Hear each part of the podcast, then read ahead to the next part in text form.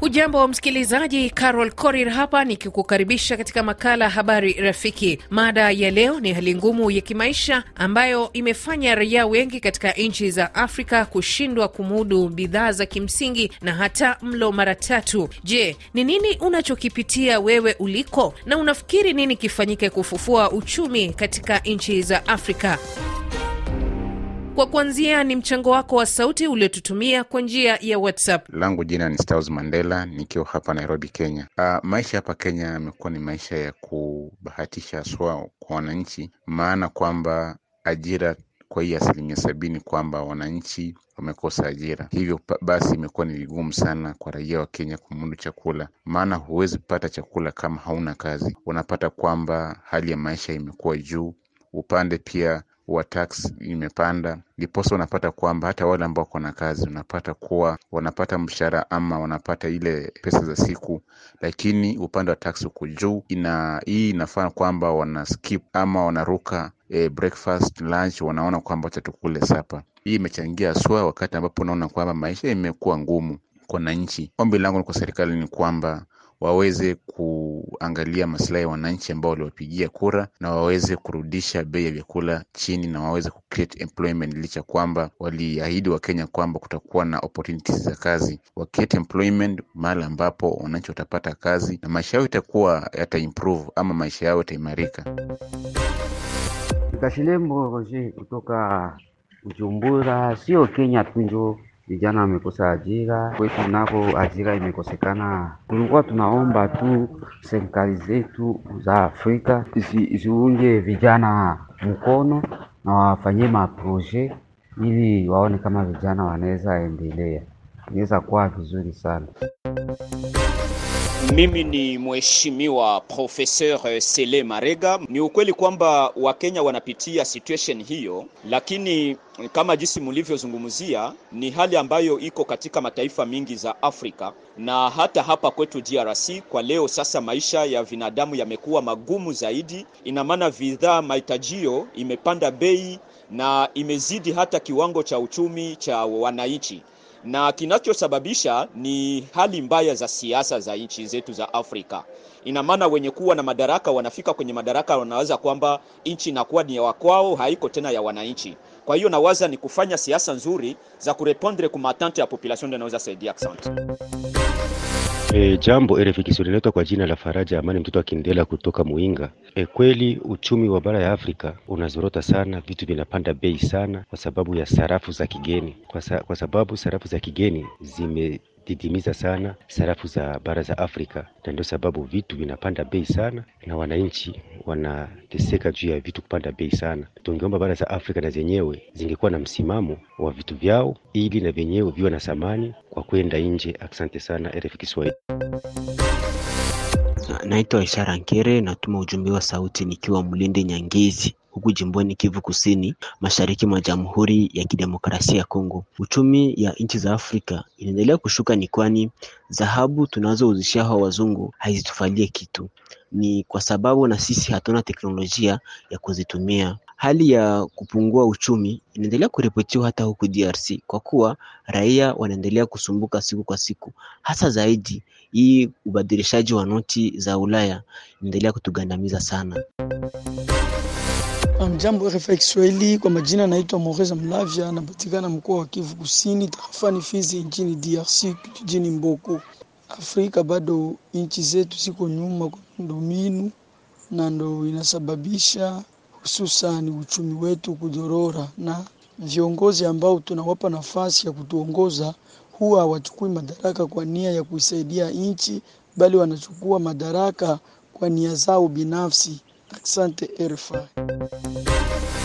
Kwenye ukurasa wa Facebook, Pawa Kalunga wa Kalunga ukiwa mkoani Tanganyika, DRC, unasema binafsi, changamoto ninayopitia ya kiuchumi ni pesa hazikamatiki tena vizuri, hasa katika mwezi huu wa Januari. Mimi naomba serikali za Afrika kuunda makampuni makubwa makubwa kwa ajiri vijana, hii itasaidia. David Chirongozi ukiwa Kivu Kusini, Kamanyola, unasema kweli uchumi kwenye mataifa ya Afrika ni jambo ambalo linasumbua sana wananchi kwetu DRC serikali ina ubaguzi kwa sababu inakula pesa bila kujali raia. Bukuru Muhingire Adolfe ukiwa Sange DRC unasema kufufua kiuchumi katika nchi za Afrika ni kudhibiti dola kwa kuwa dola inapanda sana. Papi Rugenge ukiwa kule Kigali unasema kiukweli, nchi nyingi barani Afrika uchumi umezorota, kwa hiyo ni lazima viongozi wetu washike kilimo kama kipaumbele na wasaidie wananchi kupata mbegu kirahisi pamoja na mbolea. Tatizo hilo litakomeshwa. Tuendelee kupata ujumbe wako wa sauti. Nikiwa mjini Lusaka, Zambia. Kwa majina naitwa Samueli Samueli Ayubu. Nchi zetu za Afrika mara nyingi eh, hatuna kiuchumi cha kutosha eh, pamoja na, na wananchi wadogo wadogo kutopata ajira ya kazi mbalimbali.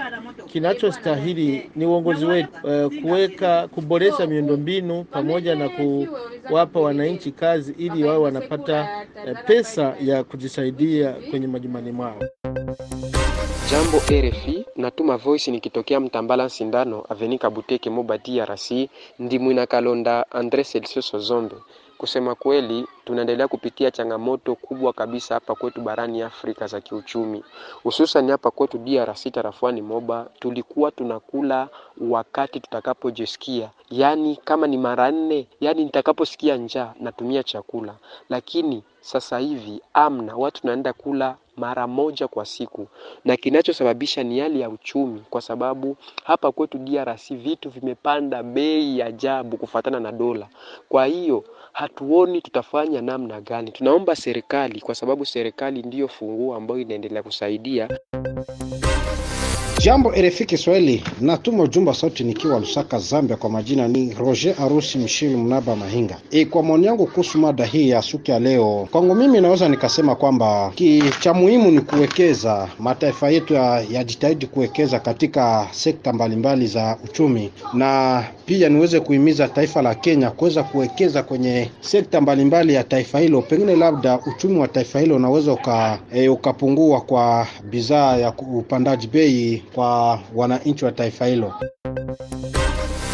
Uh, kwa majina naitwa Bertina Polo Munyapirwa, nikiwa hapa mjini Kigali. Ninavyoishi mimi mwenyewe eh, kutokana na kujimudu hali ya uchumi, naona si sawa, lakini na wengi ambao wananizunguka ni hivyo hivyo. Umaskini una kisiri.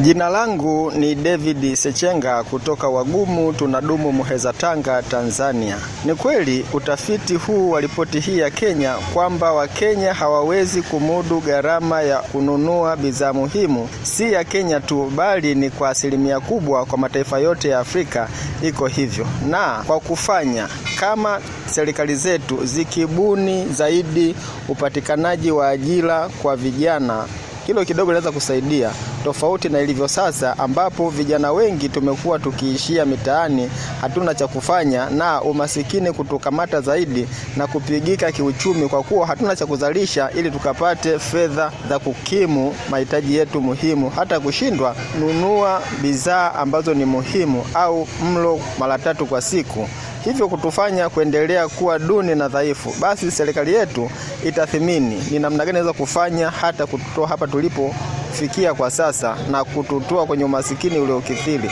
Tofauti na hapo, kilichobaki ni kufa tu.